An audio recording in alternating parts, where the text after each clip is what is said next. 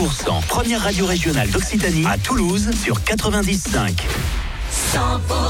Il est 7h, bon début de semaine sur 100% c'est Axel, ravi d'être avec vous avec à suivre Gold ou encore Aden Foyer, l'éphéméride également de ce c'est tout. D'ici là on fait un point météo juste après retour aux infos.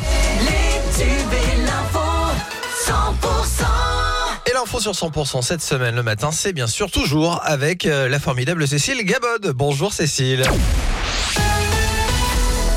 Bonjour Axel, bonjour à tous. Et retour ce matin sur ce terrible fait divers à Foix ou précisément à Montgaillard samedi matin.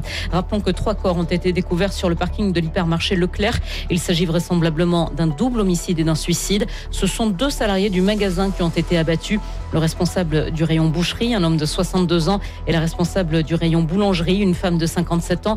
C'est le mari de cette dernière qui a ouvert le feu avant de retourner l'arme contre lui. L'homme, auteur des coups de feu, était un personnage connu au village qui participait activement au comité des fêtes. Écoutez le témoignage du maire de Montgaillard, Michel Co.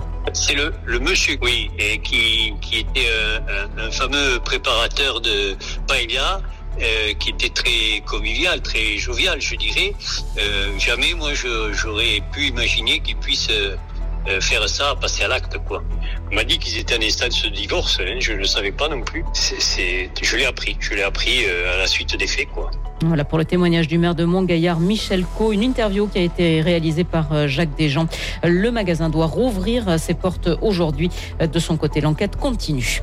Des témoins sous le choc à Haro, dans les Pyrénées-Atlantiques. Hier, un homme s'est jeté depuis la, depuis la passerelle d'Olzart. C'était à la mi-journée. L'homme se serait engagé seul sur la passerelle avant de poser son sac, de passer par-dessus la barrière et de se jeter dans le vide. Plusieurs témoins ont assisté à la terrible scène. Les personnes concernées qui souhaiteraient d'ailleurs bénéficier d'un soutien psychologique peuvent composer le 15 pour euh, donner leurs coordonnées. Elles seront rappelées par la cellule psychologique qui a été mise en place. Grosse frayeur ce week-end dans le Tarn-et-Garonne. Un appel à témoins a été lancé après la disparition d'un jeune garçon de 12 ans, un jeune autiste. Il était porté disparu à Vazerac. Il avait quitté le domicile familial dans la nuit de vendredi à samedi. Les gendarmes ont été mobilisés et finalement, Lawrence a été retrouvé sain et sauf samedi dans la nuit suite à un témoignage. Il avale le bijou qu'il vient de voler. Un jeune de 17 ans a été arrêté samedi dans le centre de Toulouse après avoir arraché, avoir arraché donc un collier en or à une passante. Euh, Vol qui a eu lieu sur les allées Jean Jaurès. Mais à la vue de la patrouille de police, le jeune voleur a avalé le bijou. Placé en garde à vue, il a finalement été transféré euh, hier matin à l'hôpital pour prendre des laxatifs et expulser le collier. D'autres infos à retenir dans l'actu d'aujourd'hui? Oui, avec le TFC qui remporte son dernier match de préparation face à la Roma. Hier soir, les Violets se sont rassurés en s'offrant le scalp de la Louvet au stadium. Une victoire sur le score de 2 buts à 1, obtenue dans les derniers instants du match grâce à un but de Yanis Begraoui. Euh, après la rencontre, le coach toulousain Carles Martinez Nobel n'a pas mâché cette satisfaction. Écoutez. C'est vrai qu'on on devait trouver une bonne balance. C'est comme une- un dernier contrôle, on va dire, un dernier examen. Uh, and we play in defensive, in offensive things. On a bien suggéré les moments.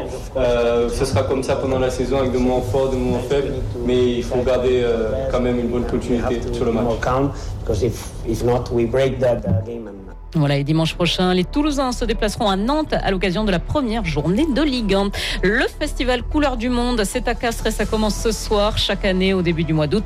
Rendez-vous sur la place du 1er mai vers 21h30. Et ce soir, pour débuter, euh, vous pourrez voir un ensemble folklorique qui vient d'Équateur. Dans le reste de l'actu, Cécile. Eh bien, la France a décidé de suspendre jusqu'à nouvel ordre toutes ses actions d'aide au développement et d'appui budgétaire au Burkina Faso. Annonce faite par le ministère français des Affaires étrangères. Cette annonce est prise alors que le Burkina Faso et le Mali sont solidaires des militaires ayant pris le pouvoir au Niger. Au moins une trentaine de migrants sont portés et disparus après le naufrage de deux bateaux au large de l'île italienne de Lampedusa. 34